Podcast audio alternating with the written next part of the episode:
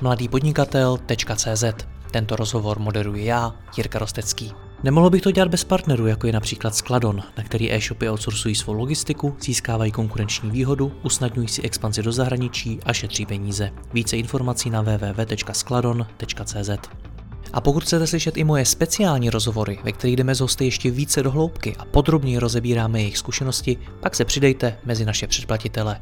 Více na www.mladýpodnikatel.cz lomeno předplatné. Užijte si poslech.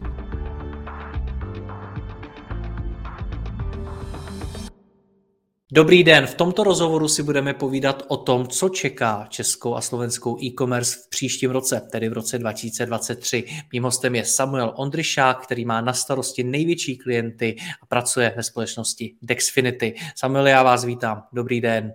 Dobrý den. Tak jak na tom jsou vaši klienti v Dexfinity? Rôzne. A rôzne. Sú naši klienti na tom, niektorí riešia cashflow, niektorí riešia plné sklady, niektorí sa tešia tomu, že majú 60% medziročné rasty. Takže je to, je to rôzne. Zároveň akože cítime na tom e-commerce to ochladenie už v minulom kvartáli, je nabiehajúce ďalšie ochladenie a uvidíme, čo nás čaká. Čím to je, že někomu se daří a někomu moc ne? Je to vertikálou, ve který jsou, nebo něčím jiným? Ono je to strašne veľa faktorov. No, samozrejme, interné dáta, hm, veľa tým e-shopom hovoria, že budeme rásť a budeme rásť aj budúci rok, ale potom sú makroekonomické dáta, ktoré hovoria, že úplne, úplne nie. Pretože keď sa pozrieme, ako sa na, na budúci rok chystajú nemecké firmy, že to je taký, taký dobrý benchmark, oni majú všetko zvládnuté veľmi dopredu, tak oni sa chystajú na krízu. Oni sa chystajú na krízu, ktorá podľa nich nastane do nejakého pol roka, Zároveň vidíme tlak firiem, ktoré prepúšťajú veľkých firiem Amazon, Facebook, Google, dokonca teraz tiež bol nejaký lík toho, že 10 tisíc ľudí má z Google odísť, takže tých problémov môže byť niekoľko. Hmm. Vy máte kolik celkem e-shopů v rámci Dexfinity? Kolik máte klientů? Je to asi stovka e-shopů. Je stovka e-shopů, to už je pořádný vzorek. Lze na, lze na základě něj říct, že to, co teď česká a slovenská e-commerce zažívají, tak je krize? Uh, u nás našťastie až tak nie. My zatiaľ máme, naši klienti teda majú jemný rast, uh, ale celko, celé e-commerce zatiaľ vnímame, že to minus 13%, myslím, posledný kvartál. Hmm. Tam jste před chvílí říkal, že ty firmy očekávají, že během půl roka bude nějaká krize. To znělo tak, jako že vy to neočekáváte, že vy máte jiný, jinou představu o tom, kam se to bude vyvíjet. Ono je otázka, že či byť ako naozaj taký pesimistický a držať sa toho, čo na západe sa chystajú, alebo si držať tú svoju líniu rastu. To znamená, že um, nie je to um, nie je to pre každého, tak to poviem. Máme klientov, ktorí, ktorí mi povedia, samo nás nezaujíma, či bude nejaká kríza, my ideme rásť. My na to máme, my sme na to pripravení produktovo, my sme na to pripravení logisticky, upevňujeme sklady a tak ďalej. Takže my nechceme počuť o tom, že tu bude nejaká kríza, aj keď bude, tak všetci valíme na plné obratky. To je veľmi silný mindset. Ano. je tohle důležitá věc, ten mindset, jak, jak, jak nad tou situací aktuálně přemýšlet? Myslím si, že veľmi, pretože um, keď príde nejaká kríza do našich končín, tak mám niekedy pocit, že spadáme do nejakej skepsy. Že všetko sa rúca, nejde nám biznis, tie, tie e-shopy, tie, tie firmy prestávajú komunikovať, prestávajú komunikovať svoje výhody, svoje produkty, a ako keby sa trošku opúšťajú. Ale to asi nie je úplne cesta, pretože keď sa pozrieme, e, vždy keď nastala kríza, tak napríklad vznikli nové firmy, ako vznikol Uber. Uber vznikol v najväčšej finančnej kríze. E, zároveň, keď sa pozrieme na dáta ako veľké značky, ktoré v kríze práve že najviac míňali na marketing a posílili svoj marketing práve v krízach, tak na konci krízy a po krízi vyšli s najväčším market shareom v ich segmente.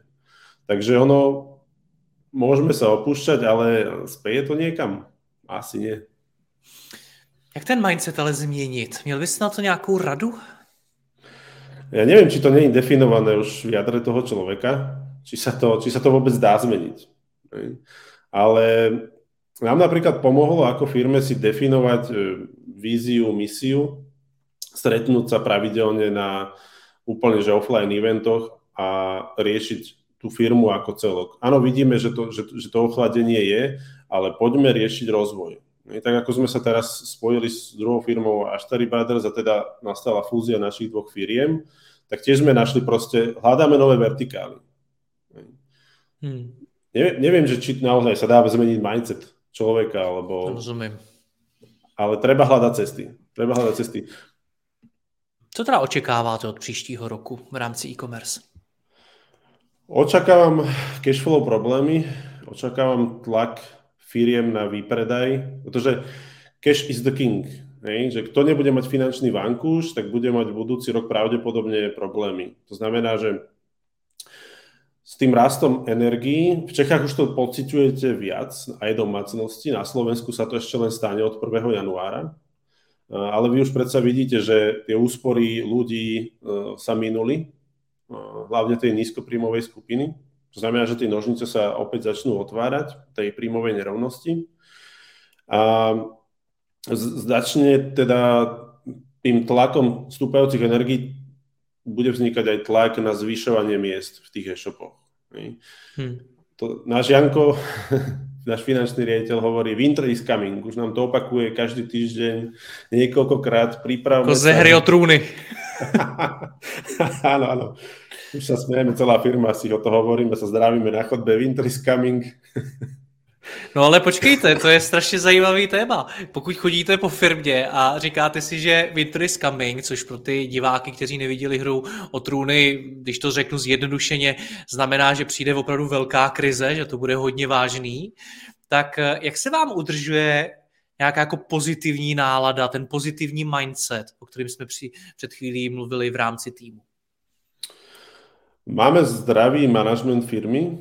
My sme za posledné roky mm, vymenili, respektíve nahajrovali niekoľko skúsených manažérov z Deloitu, z, z firiem, ktorý, ktoré sú na Slovensku naozaj že top of mind. Takže sme nahajrovali ľudí, ktorí majú niečo odžité. To znamená, že majú odžité aj veľké krízy. A to znamená, vedia, ako sa chovať. A Áno, niekedy to môže byť, e, môžete cítiť aj na sebe, že niečo prichádza, ale nesmieme sa tomu poddať. Napríklad my veľmi pracujeme na vlastnom marketingu a na salesy. To znamená, že keď my urobíme čo najviac preto, aby tie firmy prišli, aby tie lídy prišli, aby ten obchod nejako šlapal, tak aj celá tá nálada v tom týme bude, bude pozitívnejšia, pretože budú mať pocit, že aha, stále máme, stále máme prácu. Keď tí ľudia budú cítiť, že, že majú na čom robiť, tak, eh, tak, tak to bude v pohode. Očekáváte, že ten příští rok bude pro e-commerce růstový? Že e-commerce poroste? Očakávam skôr taký neutrálno negatívny. To znamená, že keby sme eh, keby e-shopy chceli rásť, tak to bude naozaj za cenu veľmi, veľmi veľkého zefektívnenia, ale zároveň aj zvýšených nákladov do marketingu. Samozrejme sú segmenty, sú firmy, ktoré sú rastové, majú rastový potenciál, tým sa bude ďalej dariť. Ale pre tých zabehnuté e-shopy naozaj bude ťažké rásť budúci rok. Jak poznám, jestli můj e-shop má růstový potenciál, když do, do posud v podstatě celá e-commerce jenom rostla?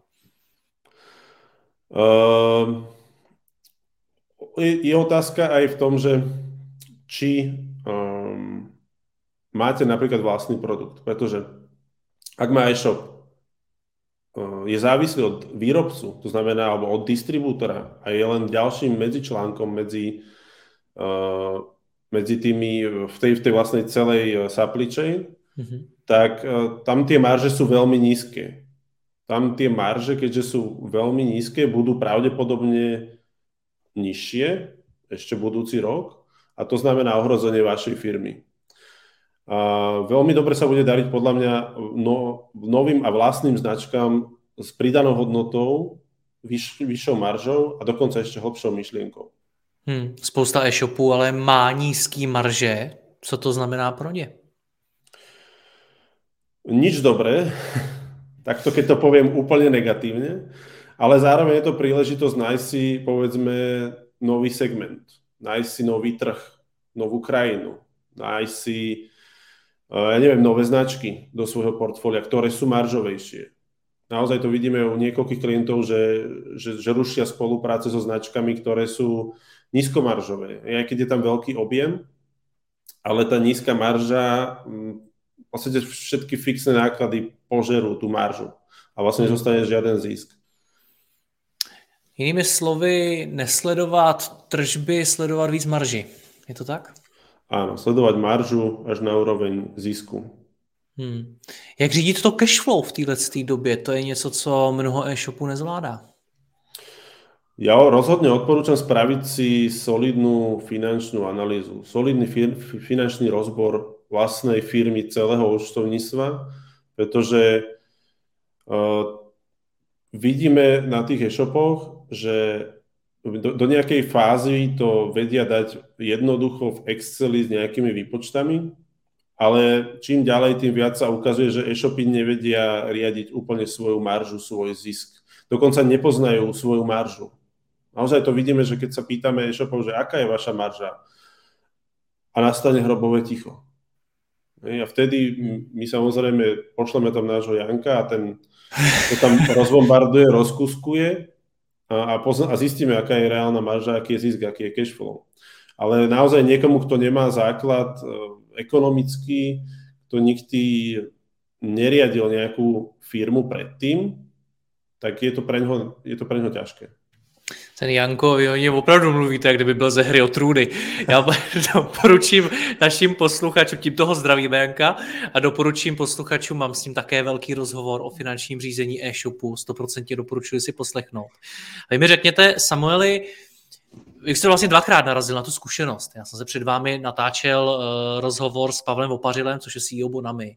A ten mi říkal, že právě to, že už v minulosti ve své kariéře zažil jiný krize, tak ví, jak je teď řešit v té firmě, ví, co dělat, vidí ty signály dopředu, že to bude špatný a podobně. Jak je teď teda ta, ta zkušenost důležitá, protože pro spoustu e-shopů je to často první krize, kterou prochází. Ak ste ešte nezažili krízu vo vlastnej firme, tak mm, je to pre vás ťažšie, ale zároveň dá sa to zvládnuť, keď si naozaj zoženiete niekoho, kto vám s tým pomôže. Naozaj dá sa povedať, že, že to nemusí byť až taký problém pre vás, ak si poviete, že to idete zvládnuť a tie financie si dáte s niekým do poriadku, ak to sami neviete. Áno, určite, akože fakt je, je jedna odžitá kríza vás veľa naučila, ale sú ľudia, ktorí tie krízy odžili a to know-how vedia zdieľať. Hmm. Není už pozdě? Nikdy nie neskoro.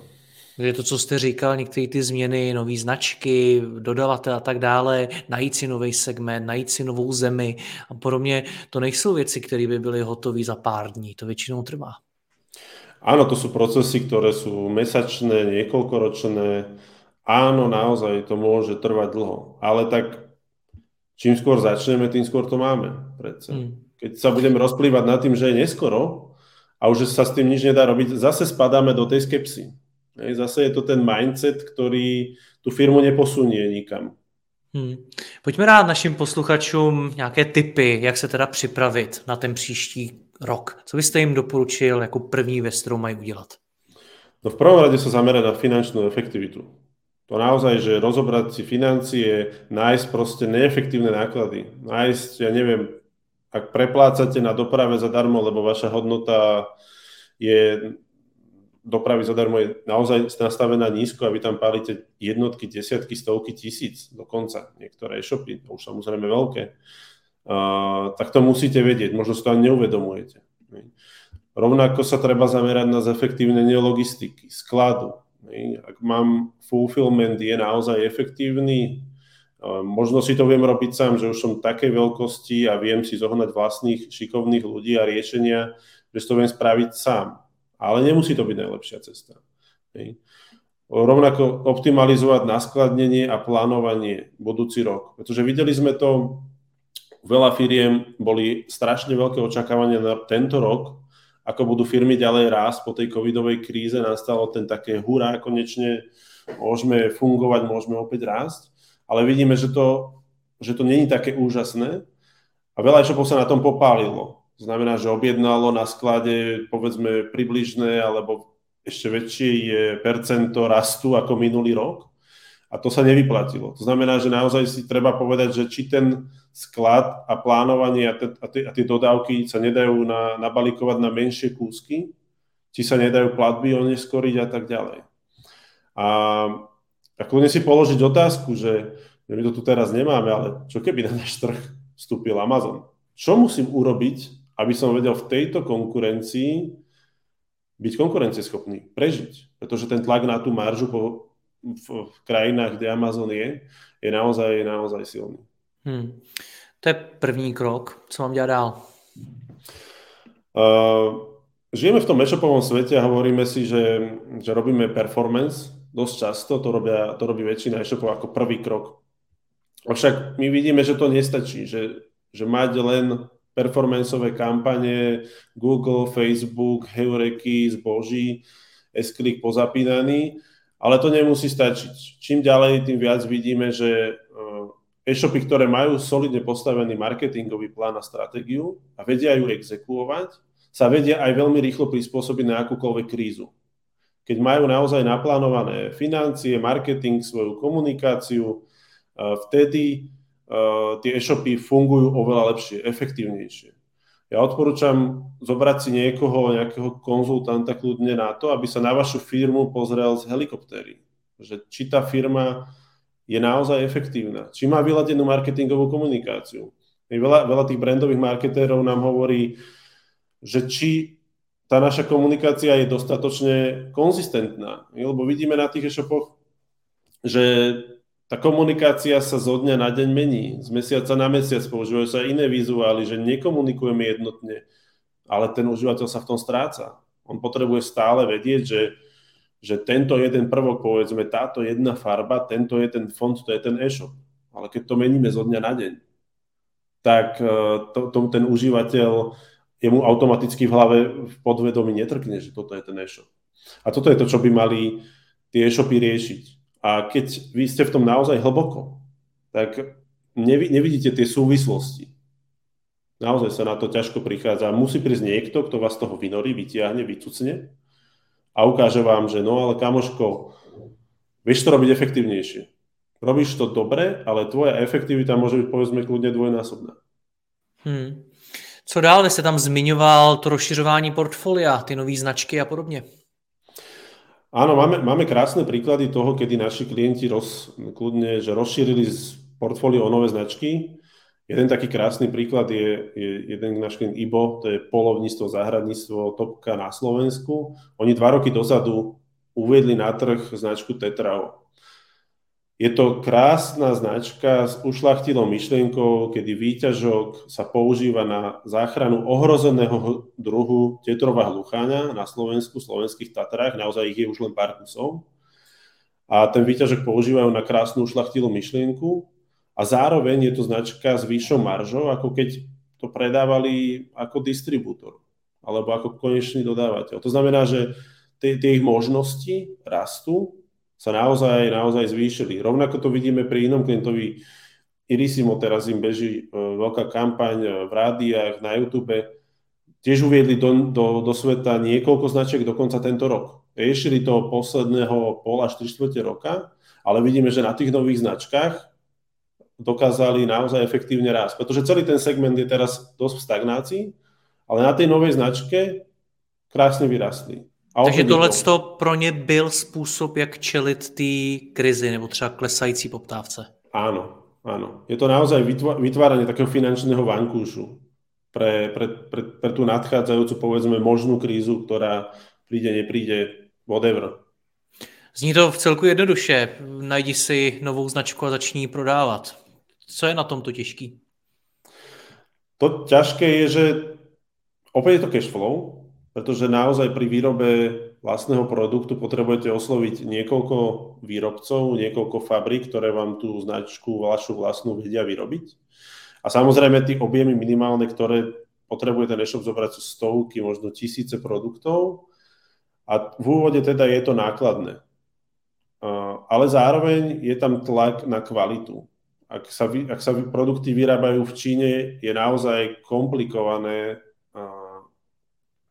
dodrž- mať tam človeka, ktorý dohliadne na to, či sa vo fabrike vyrába to, čo sa má, v takej kvalite, ako sa má, ale dokonca, či sa to aj do toho kontajnera dostane v tej kvalite, akú kontrolovali vo výrobe, pretože tiež niekoľkých skúseností sme videli, že všetko vo fabrike bolo v poriadku, ale v kontajneri nakoniec bolo naložené niečo trošku iné. Jo, jo. Jak se to dělá, jak se vymýšlí nová značka, co začít teda dalšího prodávat? Veľa e-shopov a tých klientov nešlo ďaleko od toho, čo predávali. Len zobrali to, čo nejako funguje, alebo dokonca nefunguje, oslovili rôznych výrobcov, povedali si, že to môže byť aj lepšie, pridali povedzme nové funkcie, trošku to obrendovali e, inak, zaobalili a bum, funguje to. Ono akože funguje to v jednoduchosti povedané, ale, ale v zložitosti uh, ten trend keď už každého klienta, ktorý si launchoval vlastnú značku, bol naozaj, že, že sa preklopili tí užívateľia, uh, tých zákazníci do tej novej značky postupne. Hmm. Zmiňoval jste i ty nové trhy, to je taky boom a je hotovo? no, nie. No, dělám, dělám si z toho trošičku legraci samozřejmě, ale připadá mi, že některé ty e-shopy, které sleduju, tak uh, v posledních letech střihali jednotlivý země jak baťa cvičky. Že to jako dokázali ten proces té expanze do jednotlivých zemí poměrně hodně zefektivnit. Jak je to těžký vstoupit na nový trh? Hmm. Ja by som ešte išiel do bodu nula a zamyslel sa nad tým, ako je ťažké vybrať ten trh. Pretože nemá zmysel ísť na možno pre 5-10 trhov naraz, pretože to nedáte možno ľudsky, nedáte to kapacitne, nedá vám to sklad, hoci čo. Ale povedal si, že ako vyberiem nový trh. To znamená, že čo sú metriky, ktoré si o tom trhu potrebujem zistiť, čo sú moje finančné možnosti, čo sú právne náležitosti môjho segmentu v danom, v danom trhu. A následne, až by som sa rozhodoval, že či je ten trh pre mňa ten vhodný. Pretože áno, videli sme niekoľko proste e-shopov, ktoré raketovo išli na 10 trh, trhov za 2 roky, ale aké problémy to tým e-shopom spôsobilo, o tom sa až tak nehovorí. To znamená, že kvalitný výber trhu. Prvá vec. Druhá vec, preklady celého webu, celého portfólia potrebujete naozaj natívca, ak nemáte web eh, v angličtine, tak je to o to komplikovanejšie. Pretože čím ďalej od strednej Európy, tým horšie sa zháňa akýkoľvek prekladateľ. Je teď správná doba expandovat do další země? Ja si myslím, že vždy je správna doba. Vždy je správna doba, ak má e-shop zvládnutú tú poslednú krajinu, kde expandoval. To znamená, že tá krajina už nie je stratová, vyrába postupne zisk a vie zarobiť aj na tú ďalšiu krajinu, na, na, na rozbeh tej ďalšej krajiny. Vy jste vlastně byl u toho, když Dexfinity jako, mám dojem, první slovenská e-commerce firma rozděla export do Maďarska, mám dojem, jestli se nepletu? Áno, áno, to bol ten náš klient, teraz sa volal Irisimo a ja som vlastne začínal v Dexfinity 9 rokov dozadu a vtedy ten prvý rok to bol náš prvý pokus do Maďarska. To bolo naozaj niečo, že Postupne sme zistili, že tam je úplne iná DPH, že úplne iná, iné ičo firmy má zloženie a podobné veci. A samozrejme sme zistovali, že tam úplne iný porovnávač trhu. Bolo to, bolo to, bolo to naozaj veľmi zaujímavé, také divoké ešte, ešte v tých dobách, keď nikto o exporte nevedel, nechýroval, bolo to také, že dá sa to, nedá sa to, ako je to komplikované. Ešte aj tí dopravcovia boli takí, že no moc malé balíky nechceli brať, dávali si na to strašne veľkú cenu za dopravu čo bolo, čo bolo samozrejme veľmi komplikované. A přijde mi, že v této době si to jde nebo nejde. Jsme i dneska z hlediska expanze třeba do Ameriky nebo do Ázie. A já vás vím, že vy se zaměřujete i na to. Jsou, jsou tyhle ty dva směry, směr Amerika, směr Ázie, pro český, slovenský firmy z e-commerce vůbec relevantní? Určite áno. No, vidíme aj slovenské firmy, ktoré expandujú do zahraničia. My máme hlavne Singapore-based klientov, ktorí sú v Amerike, ale je to naozaj zaujímavý trh už len z pohľadu toho, že je tam jedna mena, jeden jazyk. A je to obrovský trh. Teď myslíte kde? US. US. OK. V Amerike. Uh, to znamená, že, že, že tam expandovať stačí jeden web, nie 10, stačí jedna mena, nie 10. A možno potrebujete sklad, alebo ak máte dostatočne vysokú priemernú hodnotu objednávky, viete ho dosielať cez DHL Express, kedy to naozaj trvá, že 4-5 dní, do možno nejakých odlahlých častí vidieckých 10. Ale za tú cenu povedzme nejakých 20-25 eur samozrejme váži od, závisí od váhy a veľkosti toho produktu, ale je to naozaj veľmi zaujímavý trh. V čem je háček? Expanduje tam poměrně málo českých slovenských firm. Háček môže byť práve v tom, že keď je tá priemerná hodnota objednávky 20 eur, tak expandovať do US znamená už tam mať naozaj sklad, veľké skladové zásoby držať tam na samostatnom sklade. A to je finančne samozrejme náročné a aj tá konkurencia tam môže byť rádovo, rádovo vyššia. Aj určite. Hmm. To je samozřejmě téma na samostatný rozhovor. Pojďme zpátky k těm typům pro e-shopy na příští rok. Co dál byste doporučil, že mají udělat, jak se připravit? Ja by som sa aj zamyslel nad tým, ako odmeňovať v čase krízy. Nám sa odmenil, osvedčil tzv. value-based pricing. To znamená, že sme odmeňovaní za, povedzme, tržby toho klienta alebo za jeho maržu, alebo dokonca za jeho zisk. Tých možností je veľa. A trošku sme prezreli, keď sme boli naposledy v, v Atenách na agentúrnom dni, ktorý poriada Google. A tam do nás tlačili value-based pricing. Toto je to, čo musíte robiť. A my, že my to už robíme. že, že naozaj sa nám len potvrdilo, že ideme dobrým smerom.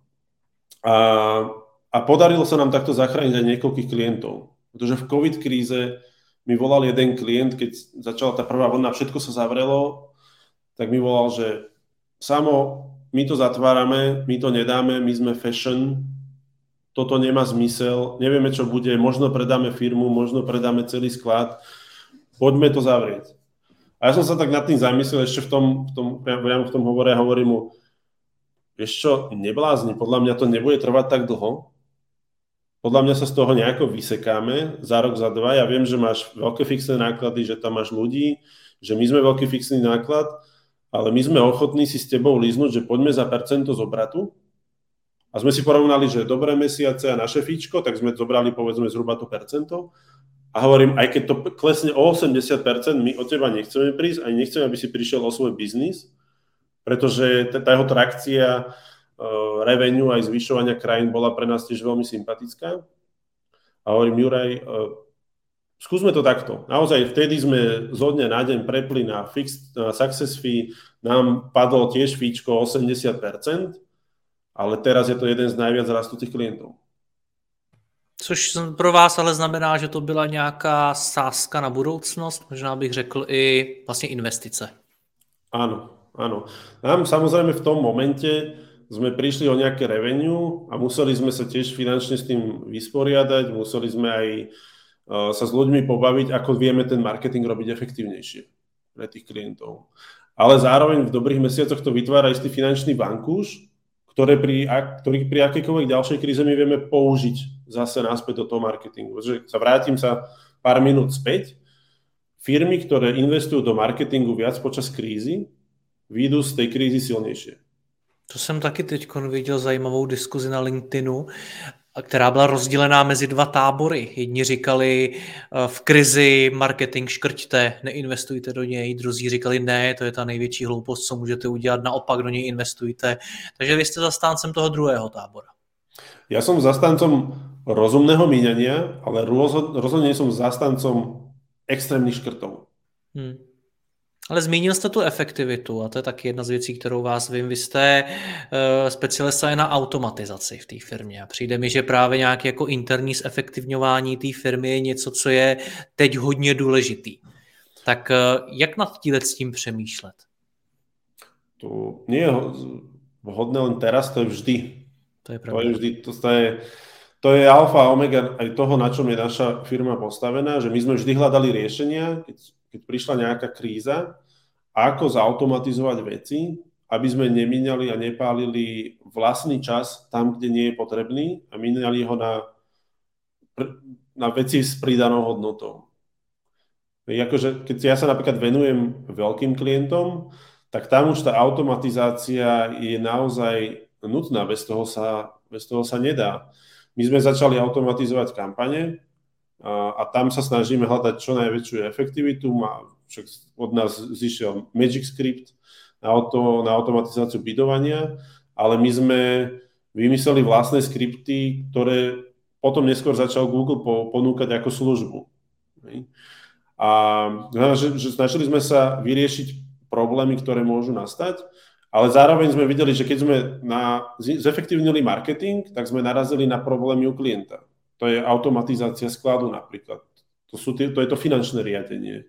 To je optimalizácia logistiky, účtovný software a tak ďalej a tak ďalej. Je toho spousta, tak jak začít? Postupne. Vrátim sa opäť späť. O, najskôr finančné riadenie. Kde mám slabé miesta? Čo mi požiera? Čo sú tie najväčšie fixné náklady? Čo sú tie najväčšie variabilné náklady? Kde proste utrácam tie peniaze? A na základe toho potom robiť rozhodnutia. Ještě něco vás napadá, co byste e-shopařům doporučil do příštího roku? Zostať pozitívny, naozaj myslieť na to, aký silný vyjdeme z krízy. Protože ako sa k tej kríze postavíme, tak tak z nej vyjdeme. Samueli, děkuji vám za rozhovor, ať se vám Dexfinity daří. Naslyšenou. Ďakujem pekne, majte sa. Děkuji vám za poslech tohoto rozhovoru a zvu vás i mezi naše předplatitele. Tvořím pro ně speciální rozhovory se zkušenými podnikateli, manažery, freelancery a dalšími profíky ze světa biznesu. V tématech jdeme ještě hlouběji a připravujeme pro vás konkrétní praktické zkušenosti z podnikání. Snadno tak objevíte cené zkratky a informace, které vám pomohou ve vašem biznesu. Více zjistíte na www.mladýpodnikatel.cz lomeno předplatné. Děkuji vám a zase někdy naslyšenou. Jirka Rostecký.